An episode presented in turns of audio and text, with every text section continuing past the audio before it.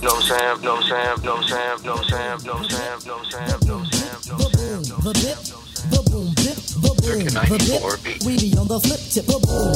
Welcome to Optimal Health for Busy Entrepreneurs, the podcast for busy and high performing entrepreneurs and leaders who are looking to create more energy and optimize their health while upgrading their brain and personal performance with precision.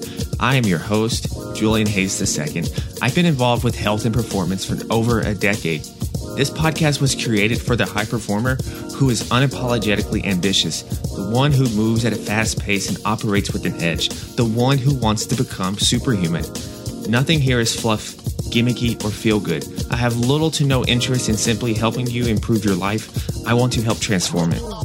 By listening to this podcast, Expect to have a body that feels just as good as it looks. Expect to possess a swagger and style that gives off an infectious vibe. Expect to command the stage or any boardroom you walk into with your executive presence. And lastly, expect to become your most enhanced self so you can live a limitless life. Now, let's get to the show.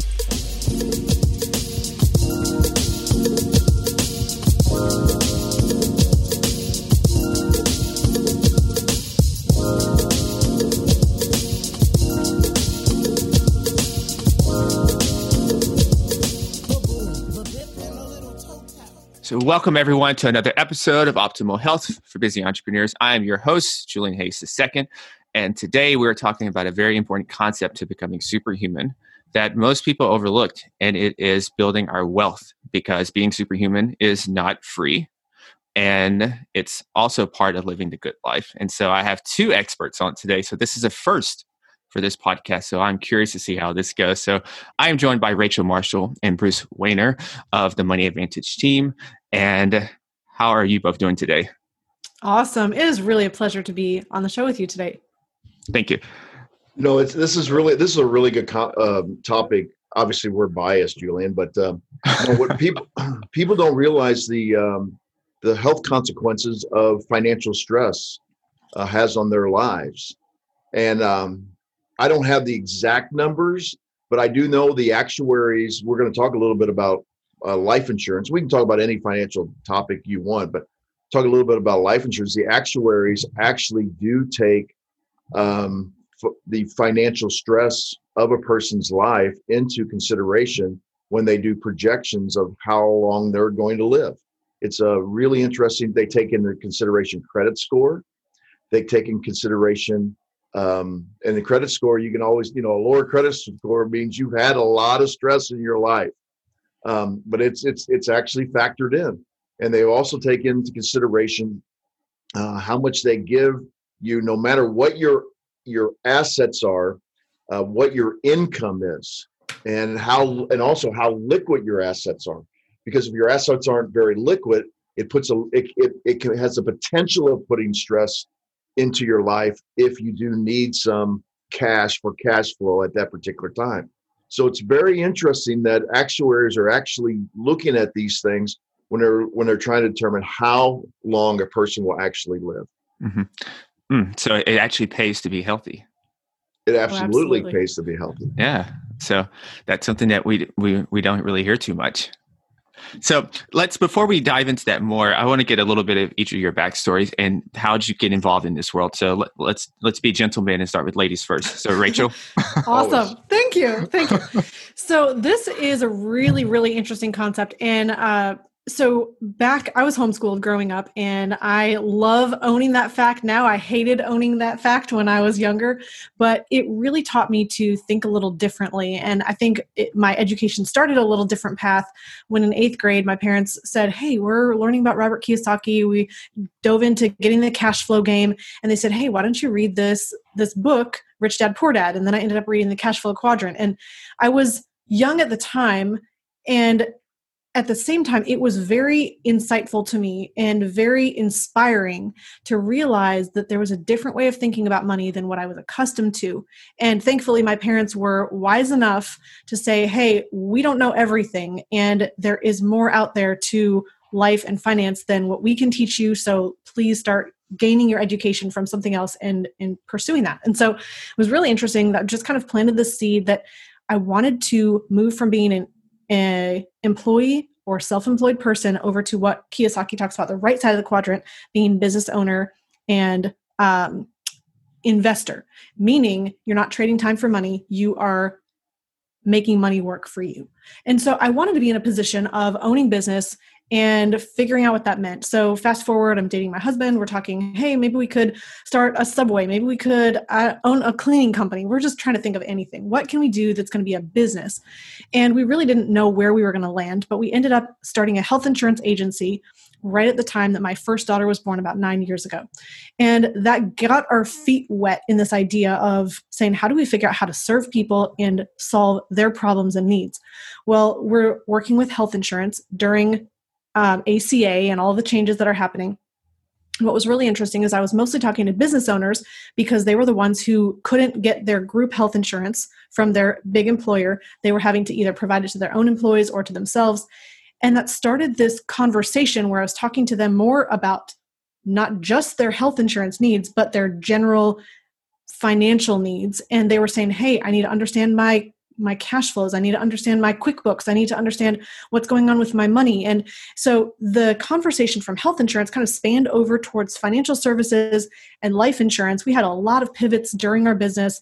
But what really started happening is we realized there's a much greater need for people to store cash and be in a position of cash flow and liquidity now, meanwhile, we're learning this lesson for ourselves because my husband and I had said, hey, we don't want to follow the status quo. We don't just want to put money into a 401k at a job or into mutual funds or into a, an IRA. We really wanted to say, what can we do that is taking ownership, not just building a business, but really being in financial control.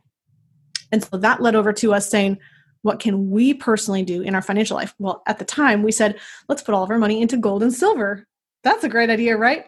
Well, it was because for a while the price was going up and we're putting our cash, which at the time we are putting a lot of cash away, not spending it, which that was a good money habit, but we're putting it into this um, speculative asset where we thought we're just going to hold this for the next 50 years and it's just going to be a store of value for us. We hadn't seen we're going to start a business. We're going to need capital to put into the business and that value of having liquid cash that we can use in our life in our emergency needs and for opportunities just hadn't even occurred to us.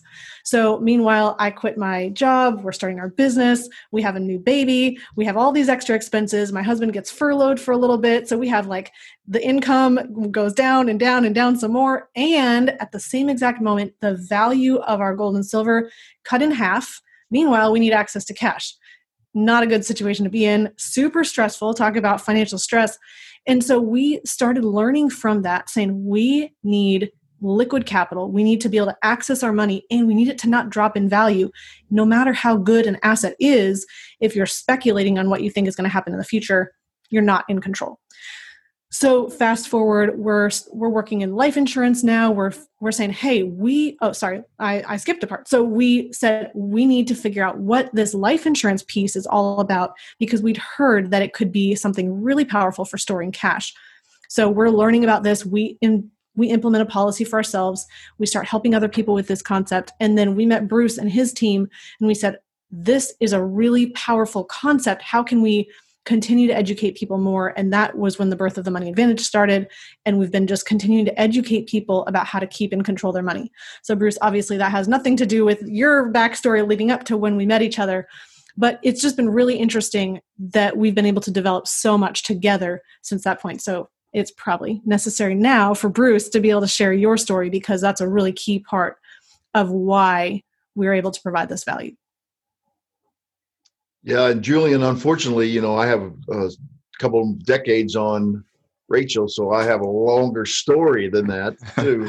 uh, I'll try to give you the Reader's Digest version. You know, I was born in 1963, and um, that was actually uh, before the government got involved with any kind of um, investment in, instruments because the 401k, I'm sorry, the um, the IRA wasn't developed until like 1973, and the 401k wasn't developed until 1979. Um, really, we only had Social Security, and we didn't even have um, Medicare yet. Um, now, I don't remember that as a young child, but it did influence the, the people that had influence on me. It did influence them. And so, as you're growing up, that influence came towards me. So, you know the idea that you would you would actually put money in the stock market or you would put money tax deferred to get get it you know later on that what that wasn't anybody's psyche. You know what you you actually did is you stored money in a bank and you stored money in cash valued life insurance. It amazes me that this day that you know so many people are are questioning that. They're like oh that is a silly thing to do. Well it's been around for 250 years. I mean things that are silly to do don't don't survive that long. What they're really trying to say is uh, they're trying to say you know it it doesn't fit into my narrative so it must be bad. And so as i grew up and grew up and grew up my father actually was an entrepreneur. He had a he had a shell service station. We don't see many shell service stations anymore uh, but it was a full service station. You know it wasn't like these convenient um, uh, service stations now like QuikTrip or wawa. I think you have on the east coast and these different things on the run mobile. You know, it was actually only had two tank uh, um, pumps. You came in and it had bays, and people would come in to get their cars worked on. They they'd get the gas, and then they they go in. And I I just grew up in this. I had my little box where I would actually at 10 years old I'd clean the clean the windshields. I check I check your tires. I would do all this kind of thing. So I was actually helping my dad with his business. And then the and then the Iraqi oil, or excuse me, the Iran oil cra- uh, crisis came. You, I don't even know if you guys know about this, but we had an embargo on that, and it just shut down the United States because we were dependent on oil from the from Iran, and it was a really really tough time in the 70s.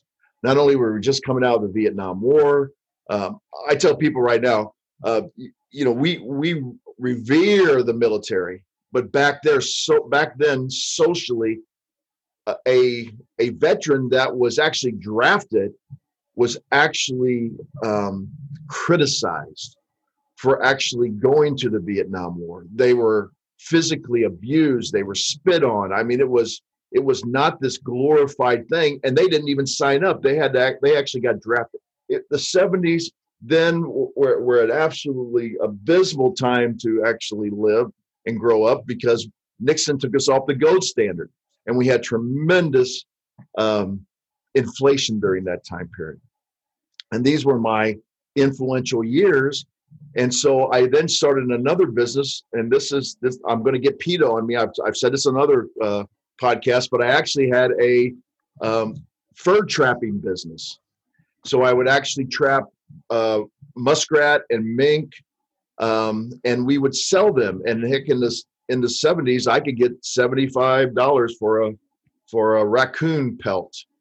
And uh, you see, once again, you're not old enough, but in the 70s, the NBA was just coming into the presence, and all those NBA players were in these full length, full length um, fur coats, and it was it was really cool to have it.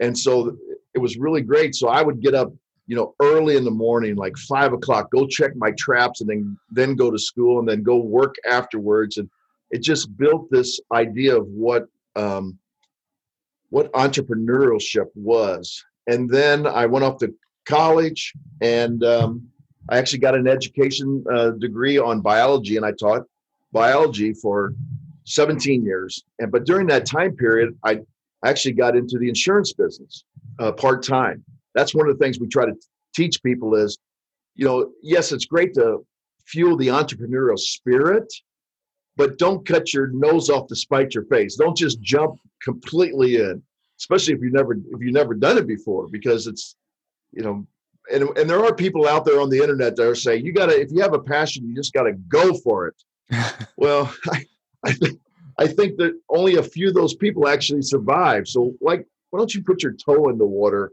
and understand how it works before you just go for it.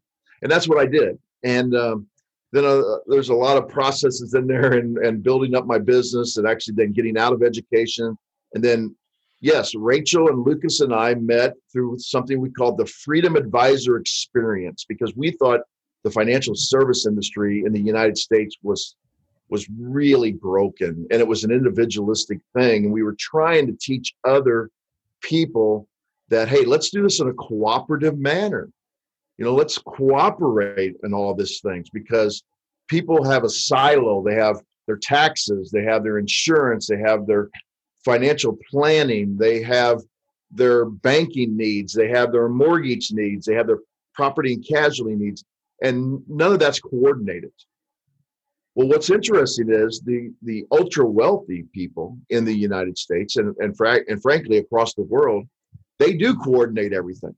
So as we say in our podcast, success leaves clues. So models the successful few, not the crowd.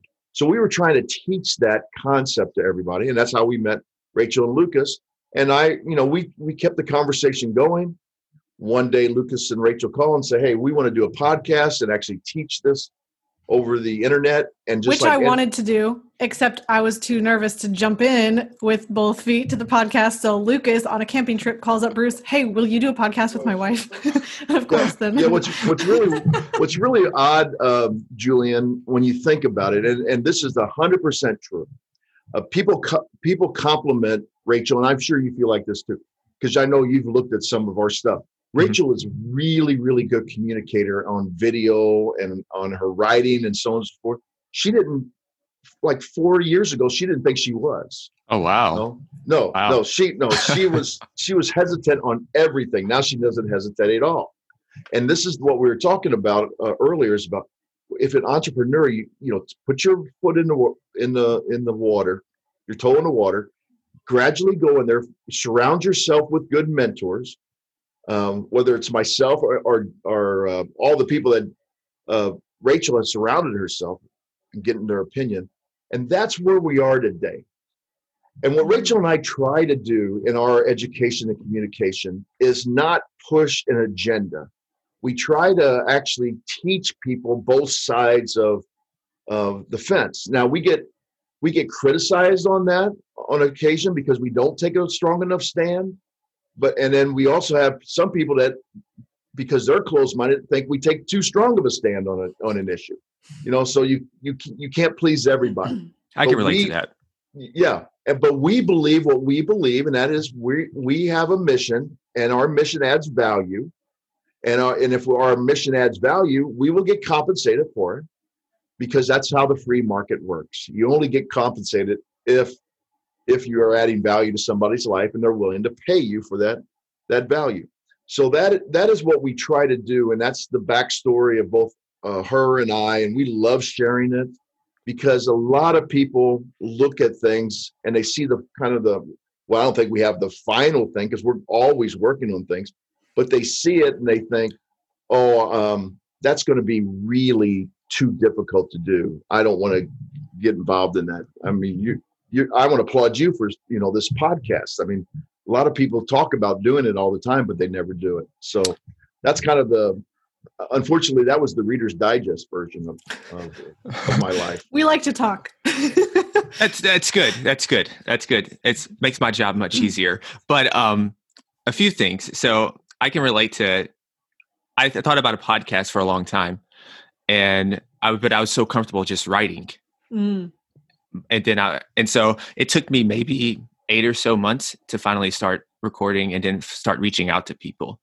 And secondly, um, speaking on fur coats and mink coats, um, this is kind of a sad story, but it's funny as well. So, me and my father were going to clean out my grandfather's uh, house after he passed away.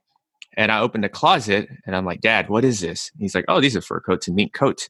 And so there's a bunch of them, but it didn't look like they did in the pictures because I, I think they, I think you got to have upkeep on them or something. sure Mm. Yeah. And so I was, I was like, can we sell this still? And my dad was like, no, no. Mm. And so, so- but that was my first introduction to those coats. I was like, Oh, what yeah. these, these outrageous coats. Cause I, I only seen these in the movies. And I was like, oh my goodness. That's awesome. So, um, and it I was do, definition of cool it was a definition of cool back then Uh, Yeah. that's awesome. I- a lot of trends do make a comeback. So is there a possibility that this could come back? only artificially i believe Bruce, I think it's time for you to wear one of these on our show. Just kidding. I'll, I'll We try could- to wear one. there we go. We can try to be trendsetters in this way. but um but yeah so let's let's dive into this a little bit so i guess we should start with i guess one thing you said this has been around 250 years and i guess w- has it only been around 250 years that the wealthy know because No, actually, no. Okay, so the concept of what, what we're we're talking about is uh, a mutual company, And the concept of a mutual company would go back 250 years where a village would get together and somebody would die in the village and the family, you know, they're, they're trying to actually take care of them. Well, they used to do it like in a, what I would call an ad hoc way. Well, hey, let's see what they need, bring them some food, bring them some clothing, you know, so on and so forth. But then they, the more sophisticated ones got together and say, why don't we all just contribute it, contribute a little bit of our finances and let's pool this together. And then when this tragedy happens in our community, our village, let's then have hand this money, our portion of this money, to this family who lost a provider, usually the male back then, obviously.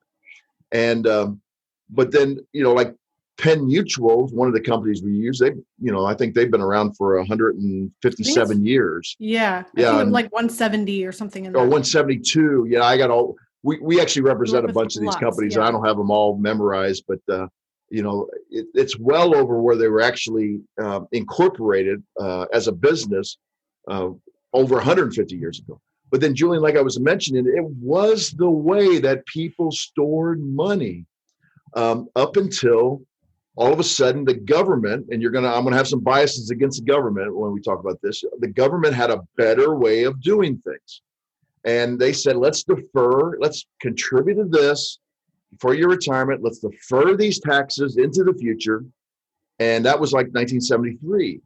Well, then in 1991, or excuse me, 1999 came about. And they said, "Oh, you know that that way you were deferring taxes in the future.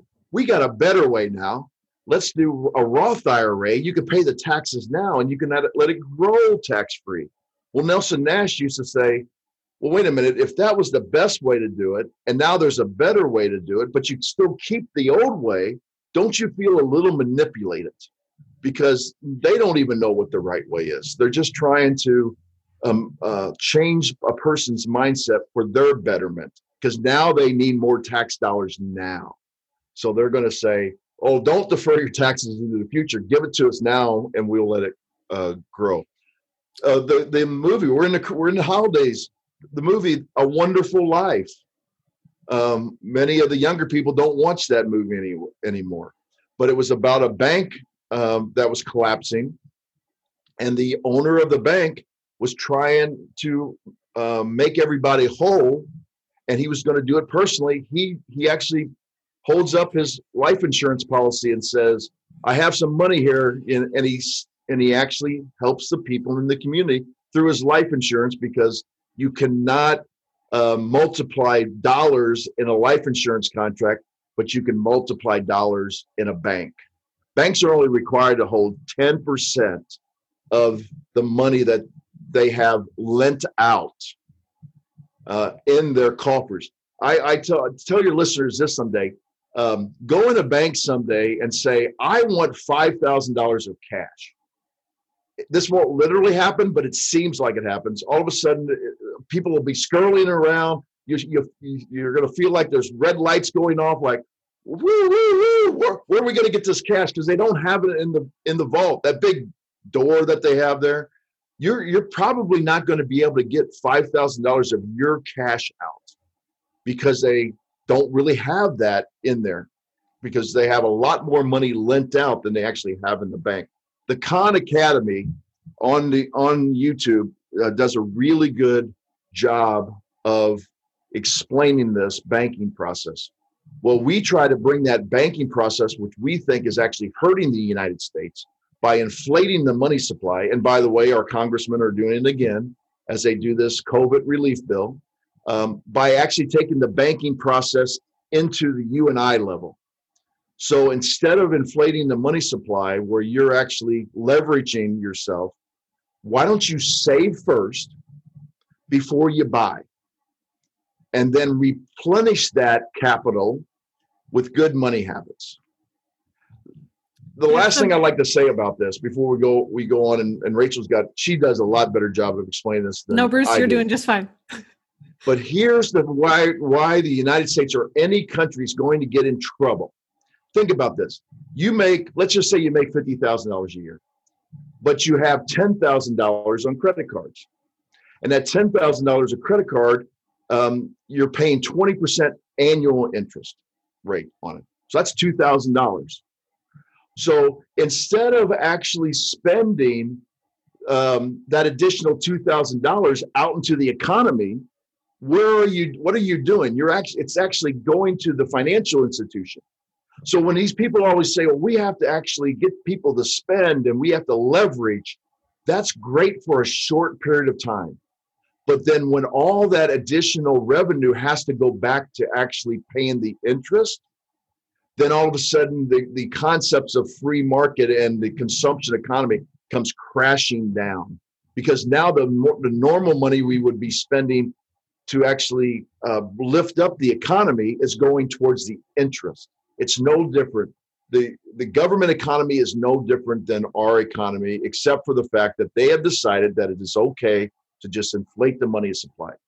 Inflating the money supply is okay until it's not okay. And I know that's a real simple concept, but until someday somebody says, I don't trust the United States bond anymore because I have an IOU right here, a 30 year treasury that says they will pay me back in 30 years. I don't trust them anymore. So I'm not buying any of those bonds anymore. So what, what does a person have to do to get to buy that bond? What does the treasury have to do? They have to raise interest rates. And free market says, oh, well, that's still that's not high enough. I still don't trust you. Okay, we're gonna have to raise it again. That's not high enough. I still don't trust you. So we have to raise it again. Now that's what's going to crush this is when people will not buy the treasury bonds to pay back the, the uh, promises we have made economically with our debt. And the and the sad part, and I'll end it here, Julian. Uh, the sad part about it is we are putting Rand Paul did a great job on yesterday in front of Congress. We are not only putting it this debt on people that uh, cannot vote right now that are alive, we're putting on people that aren't even alive yet. And that's the immoral part of all this. And so we actually are trying to teach people not to do this, to take the you and I banking process back to yourself. And so it also sounds like a lot of this is instant gratification. A lot of these strategies, and, and so it's like maybe short term pleasure, but long term agony a lot of times. And we don't see the repercussions. And I feel like, you know, I'm probably guilty of this myself in terms of like the financial education, because for the most for the most of the part, it's just been the mainstream education that I've received, and it, it really doesn't think about like the generational wealth or um, how to how to really build wealth. You just think mm-hmm. about income. And so it seems like when I think about privatized banking, it almost seems like I'm taking control of my fi- finances. Yeah. Yeah, Julian, I'll comment on that here just because I think you're extremely insightful in saying that. I think it takes a person stepping back from the mainstream and saying, wait a minute, is this ultimately going where I want to go? Is it helping me truly be financially free? The answer is no. I mean, unfortunately, most of the people who are doing what the status quo ad- advice is are in a position where they put some money, maybe, into some kind of maybe 401k or government sponsored qualified plans, which is a retirement plan for the future. The goal is if I get enough money, in that account, then at some point I'll be a millionaire and I'll be able to live off the interest and keep the principal so that I'll hopefully be able to give that million dollars to my kids. Or I'm going to have to spend it all up. And am I going to be able to have enough money to last me until the end of my life? And to be able to make any of those determinations, you have to make a lot of guesses. You have to guess what are the interest rates going to be from now until the end of my life when is that end of my life? I mean, you're planning to live a really long time. We're planning to live a really long time. The life insurance companies now go out to age 121 because that's right over what they expect anyone would actually live up until. But if you live that long, good news, they're going to pay you out the full death benefit to yourself while you're living. The point that I'm making, though, is that if we follow mainstream, typical thinking, you have to make a lot of assumptions. None of those assumptions are going to actually happen in real life. And you're going to be in a position where you're guessing. You're at the mercy of other people and the stock market. You don't have control, and you're not going to be able to truly enjoy the fruit of your labor in the way that you want to. So we think high income is going to solve it for me. Unfortunately, there's way too many people who have what's called Parkinson's law, or Mhm. you could call it Parkinson's. It's not the real disease, but it's almost like a financial disease where expenses or your your the cost of your life lives you live right up to your means. So your expenses rise to meet your income. And that happens where people at any income level, you think, oh, they're better off than me because now they have the boat and now they're vacationing in Hawaii and Alaska and they're traveling all over the place and their house is bigger than mine. So they must be better off than me. The real problem is most of those people are also in a position where one paycheck, if one paycheck fails, they are in poverty just the same as the next person. So is it is wealth about building a facade on the outside that looks like I'm doing great or is it really about building an infrastructure inside that gives me peace of mind that gives me the ability to be in control and that produces income for me in the future? And that's where i think just that tremendous shift is needed away from i'll just do what everyone else is doing hope it all works out you know and throw up your hands and say well this is as good as it gets hopefully i'll just get a big big income or i'll hit it lucky and get good returns. Maybe i'll get 2 million dollars in my account instead of a million. And think and most people will think of those things as being the answer but the real answer is saying how do i have as much of my cash in my control as possible? And instead how do i turn that cash into cash flowing assets?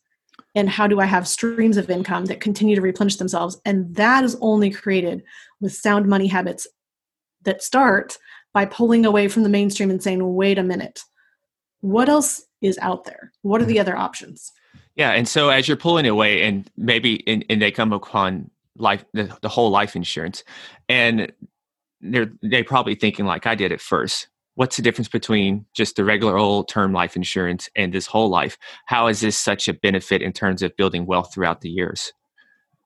Yeah, well, I'll I'll just share super simply. Most people think of term life insurance when they think of insurance. Mhm. And what happens is a term life insurance policy is paying for a death benefit only for a specified length of time. If you say it's a 5-year term policy, then it will pay out a death benefit if you die in those 5 years. If it's a 20-year term policy, it will pay out the death benefit if you die within the 20 years of that term insurance. Here's the thing more than likely you're not going to die within the time frame of the term policy because of statistics. If you just look at the likelihood of somebody who's 20 right now dying within the next 20 years it's relatively low. Life expectancy is past that. And so the life insurance companies will look actuarially at and bruce you can talk even more in depth on this about the the actuaries and how they know who's going to die or that people are going to die but not necessarily who. Ooh, yeah. really what they don't know who. But at the same time the issue is that with term you're not getting anything but a death benefit. And if you don't die in that term it was a pure cost. Now it did provide you the peace of mind during that time frame. Hmm but say your term policy expired yesterday and you died today you get nothing financially to give to your heirs and the loved ones that you have in your life. And so the real benefit of shifting to recognize there's another kind of insurance is that with whole life insurance, you have a death benefit that lasts your whole life. And you don't just have the death benefit, you're building cash value inside of that policy. Like equity in your house, it's this pool of capital, this reserve, this access to money that you can access and use during your lifetime. So it's not just something that pays out a death benefit, it truly benefits you during your life. And so you mentioned that it's something that you can take out and, and use right now. So I, I guess listeners are probably thinking, okay, so it's just say they're just starting a business right now. Maybe they're an early stage entrepreneur. Is this is this type of strategy just for people who are already wealthy, or can you get in early? That is a great, great question. Bruce, do you want to take that or do you want me to? No, I'll, I'll take it. First of all, I, I want people to real. A lot of people in this industry has said, I just wish they wouldn't call it life insurance Mhm. because you could do the strategy and say, hey, this is just this is just one of the contractual uh, things that you can do with a life insurance contract, um, because you know technically it's death insurance. it's not life insurance. They're not insuring they're not ensuring that you're going to live they're going to ensure that you're going to die um, but Julian, when you're when you think about what you just asked, is if you're going to start a business or you're going to buy, uh, become an investor, whether you buy real estate, you gotta do something with discipline to put that capital away that allows you to purchase it. So it's it's really you can decide. Well, I'm going to take five hundred dollars out of my paycheck every month, or fifty dollars out of my paycheck every, every month, and I'm going to store it someplace. I'm going to store it someplace, and then after I get it built up, I'm going and I and it's a good deal. I'm going to redeploy that money somewhere else to get myself cash flow. That's what I'm going to do. And Rachel used a great example with your your home equity. You know, you can do this concept with home equity. You can do this with a savings account. You you can do it in your mattress or a coffee can. The problem is you don't get the other benefits that you will using whole life insurance. Now, um, so Bruce, are, just to share what, like, to recommunicate just a piece of what you said. The idea that Bruce is saying is no matter who you are and what stage of business, you have a need for capital. And so the person who says, I'm just going to make the money and I'm going to throw all of it into my business right away and not hold any reserves, that's a really risky position. Mm-hmm. Any person who says i'm going to make the money and invest all of it right away that's also a really risky position because what if your investment loses value? So what we're saying is there's a middle step between making money and investing. That investment might be your business it might be the real estate it might be um, oil you might be investing in who knows what you might invest in a friend's business but between making money and putting that to work somewhere, you need a holding tank. And that's what Bruce is talking about. That holding tank could be anything real estate. I'm sorry, it could be. Um, yeah, real estate uh, equity. It, yes, real estate equity. It could be the savings account, could be cash value life insurance, as we're talking about, could be just um, a coffee can in your backyard, as Bruce mentioned. But the idea is that you need a holding place to store money because if you don't, you're living up to your means all the time. And whether you're spending the money or investing the money, none is staying in your hands and in your control. And unfortunately, a lot of people jump straight to that and they say, well, I'm going to spend this and then I'm going to invest. And they never think about the savings element. But saving is a number one wealth building principle because you have to pay yourself first. You have to not spend everything you make and you need to build reserves somewhere.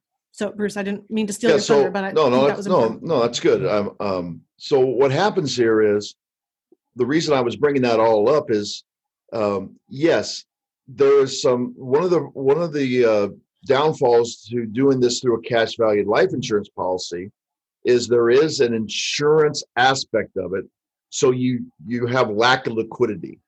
So if you put ten thousand, I'm just going to use some round numbers here. Ten thousand dollars from your you transferred from your savings or checking account or from your mattress to um, cash value life insurance part of that money is going to pay for the the actual death benefit.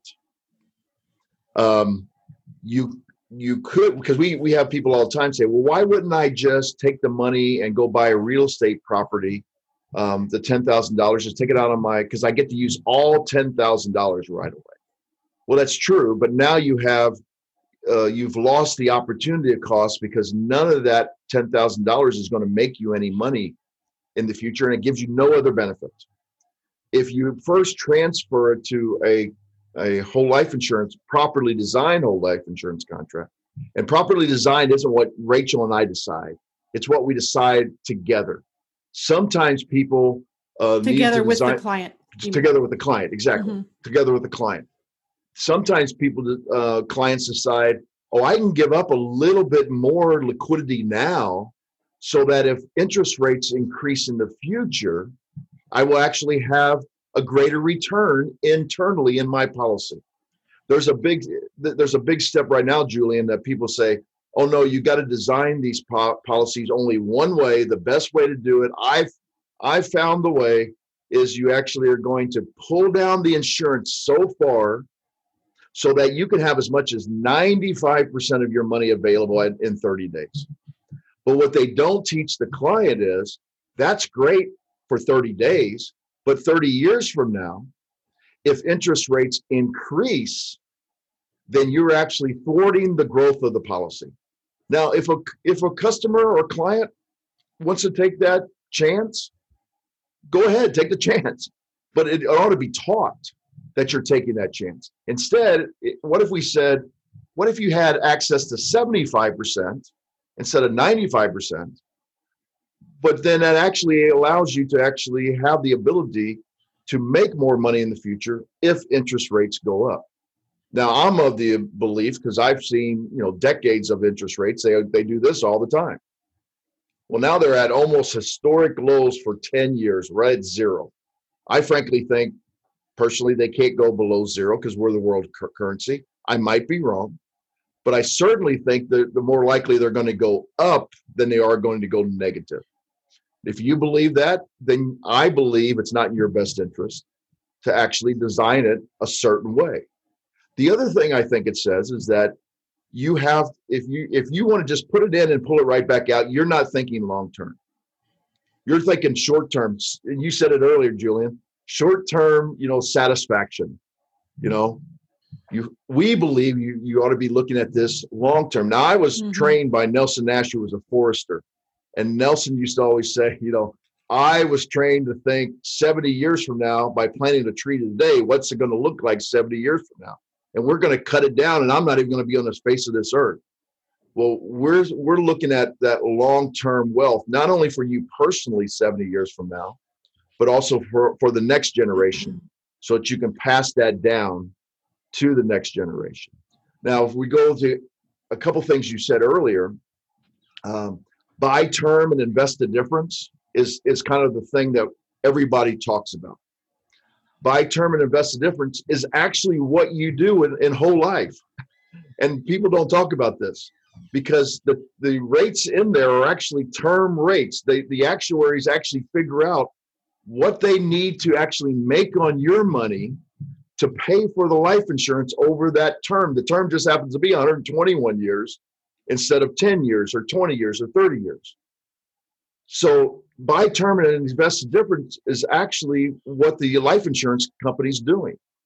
Now, they're not doing it in speculative environments. Mhm. Most people are saying, oh, buy the cheapest term insurance and then go buy mutual funds or stocks or bonds, you know, that are uh, can get you a higher rate of return. And we're like, that's true because that's an investment. In the life insurance, we're saying it's not an investment, it's a savings platform. That's the difference between investing and saving. And investing has a degree of risk, savings doesn't. It has guarantees, and the contract has guarantees. But kind of Bruce, to go back to what yeah, let me just and one thing, Rachel. What I found in my career as an investment advisor, by the way, and I think this is always important for people to know this, I'm not just an insurance producer. I'm an investment advisor also. But we think we think this is the foundational saving money habits is the foundation to to getting your your investment life in order too. Is that people don't when they buy term and invest the difference because of Parkinson's law, they never invest the difference. They because they don't develop habits. Where having a whole life premium, you actually develop that habit. The insurance company helps you develop that habit along the way.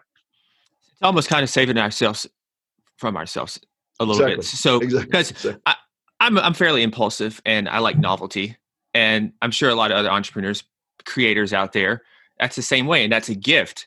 But sometimes when something like money, it's it's it's uh, it's harder to develop that discipline. So it sounds like to a certain extent that this is taking that out of there. It's it's help it's saving you from yourself.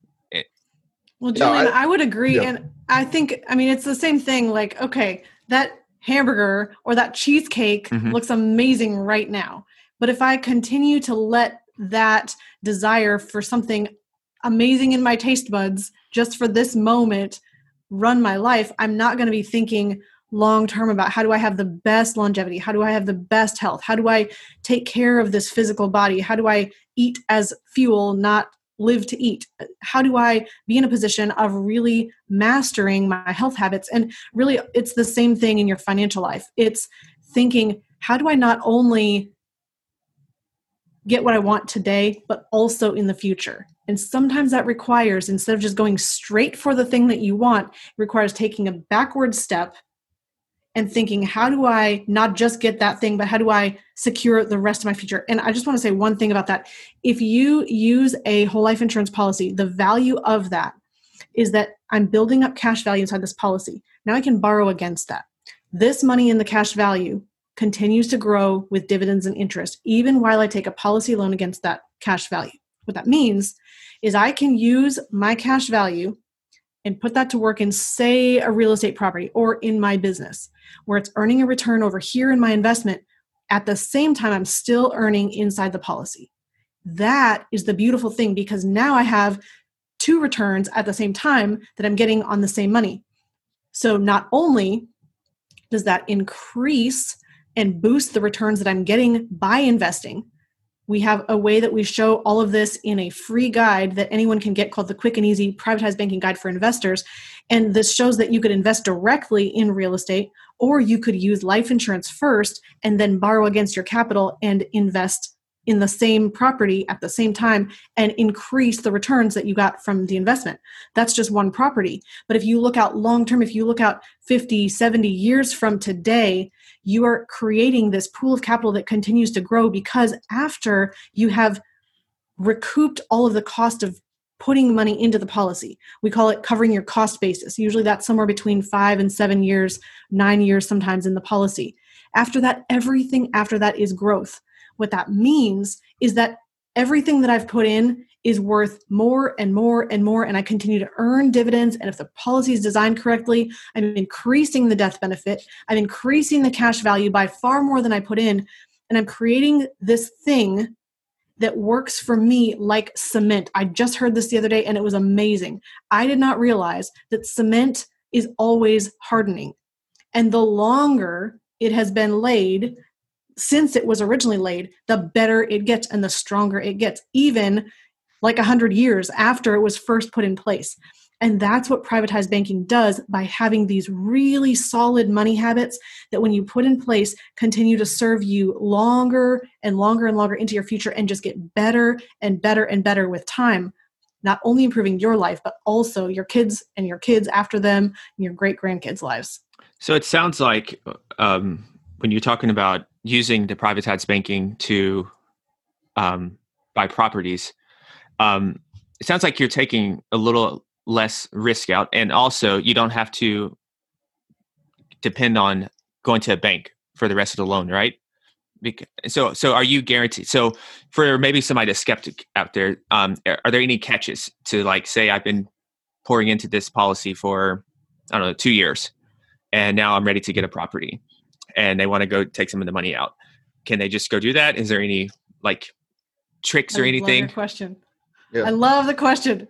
And um, go ahead, Bruce.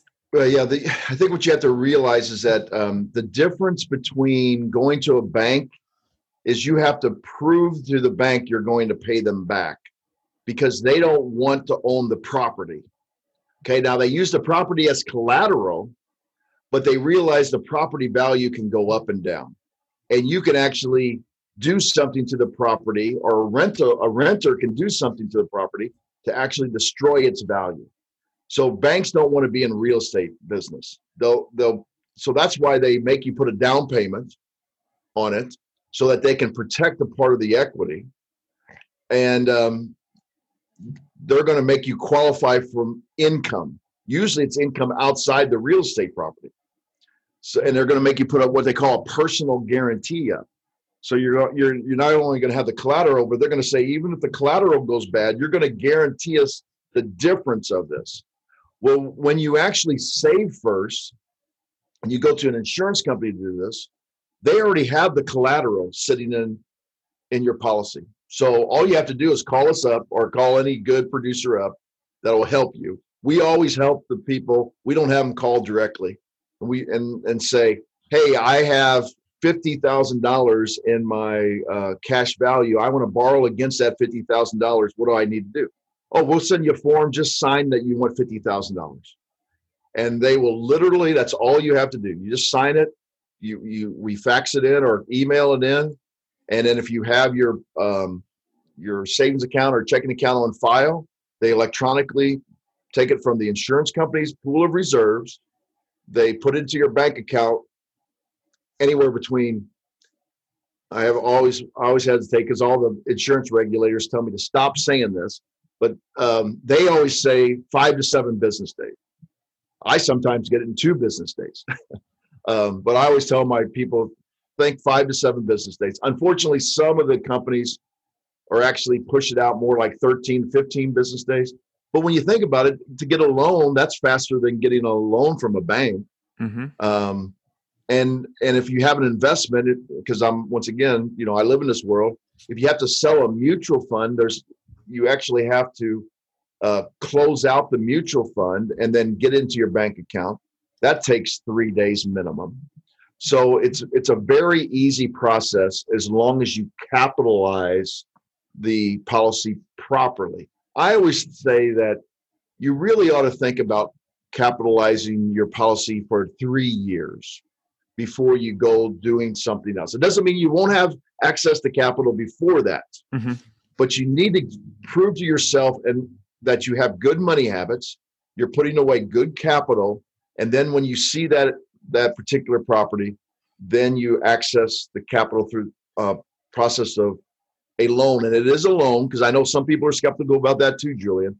You're taking a uh, a loan in current interest rate environments are five percent, and some people say, well, why would I want to do that? Because I can get money for a rental property down about three and a half percent. Well, that's true, but you don't get the other you don't get the other uh, benefits from the, the continued growth of the policy, the death benefit, and everything else we can talk about. And the final thing that I will, well, because I think financial education is very poor on this. So let's say you, because I just I just uh, access uh, to to start another business, and I think it's going to return twenty percent this business. So I access at five percent capital loan to the insurance company. If it only does ten percent, people say, "Oh, you only made five percent." No, that's a hundred percent. I made a hundred percent on my money because doubling it is a hundred percent. So if you get fifteen percent, that's two hundred percent, and if you get twenty percent, you've made three hundred percent on your money.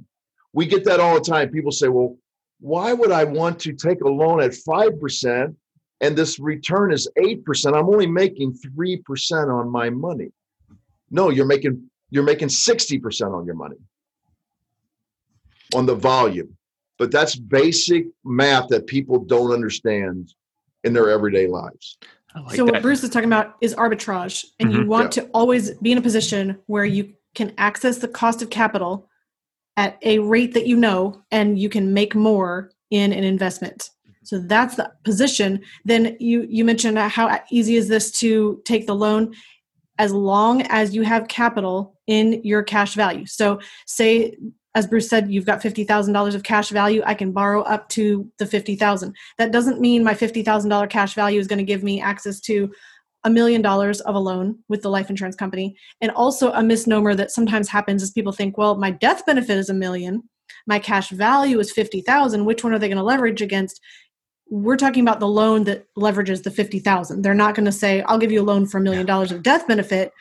They will give you a loan against the cash value, which means I have this capital that I own, that I'm controlling. It's in the life insurance policy. Now I can use that as collateral.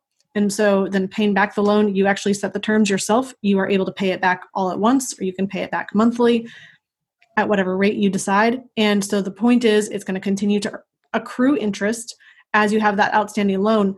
But say it was for something that you thought wasn't going to be sold until three years from now, and then you were going to have an infusion of cash, you could pay off the loan at that time.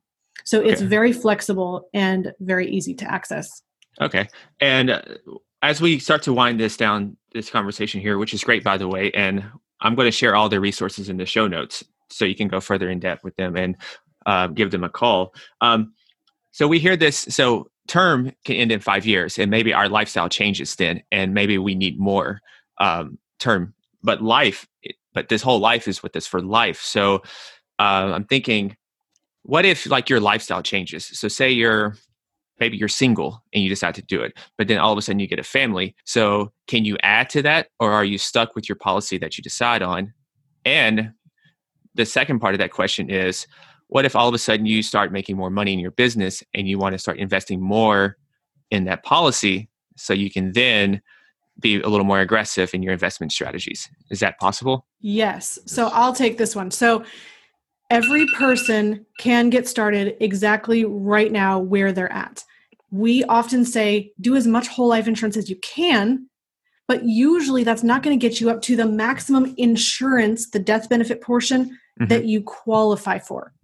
So, say somebody is making $100,000 today. The life insurance company is going to take into consideration how old you are, how much you make, and they're going to say, here's the maximum insurance we're going to give you. Chances are you are going to maybe get a portion of that in whole life insurance, and then maybe you want to add on a term policy to get the rest of that coverage. Does that make sense what I'm saying? Mm-hmm. So then you find yourself in a position where now you want more coverage or you want to possibly convert a portion of your term insurance over to whole life insurance. The only challenge that can happen is that as we age, we become less and less healthy in most cases, not in your case, Julian, obviously, and nobody who listens to your show. Wood. We'll knock on wood. exactly. So everyone who listens to your show is going to become healthier and age backwards as they go through their life. But really, what you're looking at is the life insurance company is going to insure you today at your current health. So if you have some kind of health condition arise between now and the next 20 years, you may not be able to access more life insurance. However, as your income rises, you can access more total death benefit. I personally am using a strategy where we have whole life insurance in our family and we also have term life insurance policies and then we plan to convert term life insurance policies over to whole life as our capital changes and most people are going to see that through their life your your financial life is not static the one thing is that you always have a need for insurance because it improves not only your life it also improves the life of the people who come after you and so that's the reason not to say well let's just do only term today and get a new term policy when that one expires. The problem is you normally get a renewable term policy when that happens. And so, say the term runs out at 20 years, it becomes exorbitantly more expensive to re renew that policy. And if you go back to, and try to get coverage because you're having to go back through medical underwriting again, it's possible you wouldn't qualify or would have a lesser uh, standard of health, which would then raise the cost of insurance. So, I just always say get started with the knowledge and information that you have now. Do as much as you can with the knowledge that you have. Almost everybody says to us, Why did I not learn about this sooner? Why didn't I get started before I did? Honestly, I can raise my hand and say the exact same thing. It used to be my husband had a $50,000 term policy when we first got married, and that's what we thought we needed. I didn't think I needed insurance. I wasn't working. I didn't think being a stay at home mom or we were in college at the time, I didn't think I was valuable enough to need life insurance. It just didn't even cross my radar that I should have it. And we weren't thinking about whole life. We weren't thinking about needing to store capital. We weren't thinking about, well, actually, our human life value is closer to 2 million a piece. We need to insure up to that. And most people don't think about that. They think, well, let me just cover the the house. Let me just pay for the kids' college. And that's a need based thinking about life insurance. Instead, what you want to think about is how much can I get because it's so valuable and living from that position. I like that. And um, the last question here, and this can be for both of you, um, I'm going to tweak this question a little bit. So, normally I ask, what are two to three things somebody can do today to start becoming a superhuman entrepreneur? But I want to tweak that a little bit and say, as for this will be going out, it'll be early 2021. And so I want to ask, what are two to three things that someone can do to become a superhuman, financial, financially savvy entrepreneur? Ooh, I like that. I, I like would say, that. I would say the number one is uh, you you need to pay yourself first. So the this whole idea that you have to be miserable as an entrepreneur entrepreneur for for three to five years before you ever turn a profit is um, it's just a fallacy because what it what it's saying is you haven't actually set up your business properly so that you do turn a profit. Now, I'm not saying that there aren't times like COVID right now. A lot of businesses are having difficult times turning a profit in this year.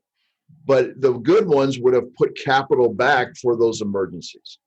Um, so paying yourself first, setting your don't expand your business beyond your needs, just like you shouldn't expand your Parkinson's, your personal economy beyond your needs. So the business should be the, the same way. Um, I don't know if this is related, but um, you know, I don't have any children. My wife and I have been married for 34 years and we've never had children. My wife and I, we were talking about this the other day. We were looking at our, our financial statements. We contribute about the same to our economies, our personal economies. So not one isn't more valuable to the other as far as for, for protection wise. So a lot of people look at us and like, why do you have life insurance? You know, because your wife is makes a great living. If, if you die, it's no big deal, and if she dies, it's no big deal because you you guys both make great livings, and you don't have any children. That's because people have to reassess. I think, uh, Julian, I'm trying to say in 2021, life insurance isn't for the death benefit; it's a financial tool to make everything else better in your life. Now, if it just so happens if you have other people to protect, like younger people, it's a lot better. And if you're looking for generational planning, it's a lot better. Now, there's a lot of other things you can do to, for your generational planning, like teach them about the finances, mm-hmm. um, how you actually grow a business, how you do a business, how you do your basics. Um, so those two things is what I think uh, people should be looking at in 2021. Rachel, I'm sure you have something you could add to that. Yeah, I mean, I definitely second everything that you said there. And I think the third one I would just add is be open minded. I think it's really challenging in this mm-hmm. world to think that we know everything, and yet we all can fall prey to that trap of feeling like I've arrived, I know what I need to know in this area of my life. And really, the most the people who go the furthest in life are the ones that admit that they don't know everything and they're lifelong learners. And that's who we've chosen to be. And anytime that I have not chosen to be a lifelong learner, I have lifelong learners around me, including my kids, who will remind me that I don't know everything, and a husband who's very good at reminding me that we're on this growth journey together. And as long as we're growing, that means we're gaining new information, we're getting better, and we're continuing to make better and better decisions. And that means that I'm able to look longer range and build long term wealth, not just have something that feels good right now or makes me happy tomorrow. So be long range thinking and really be a lifelong learner. I love those last points. And this has been an awesome conversation, very detailed and but very beneficial. And where can where can listeners find out more um, to get connected with you all? Everything is accessed at themoneyadvantage.com. That's T H E. Some people think I'm saying a different word. So themoneyadvantage.com. Um, and so you can get access to our podcast that we have there. If you just want to dig in and find out more information, we have a free guide I mentioned, the, the quick and easy privatized banking guide for investors. We have a privatized banking course. You can connect with us on our calendar right there and book a conversation. This is for people who say, I'm really interested in figuring out how do I implement this privatized banking concept for myself, or how do I strategically coordinate my entire financial life so that it actually accomplishes my goals and doesn't work against itself and cause me to go backwards. So people who want privatized banking, cash flow strategies to keep more of the money they make, alternative investments and things that are going to help propel them towards time and money freedom. That is what we do here at the Money Advantage. And again, you can find all of that at themoneyadvantage.com. Awesome to hear. Rachel Bruce, thank you so much for joining me and the listeners out there. Stay awesome, be limitless, go be superhuman. Peace.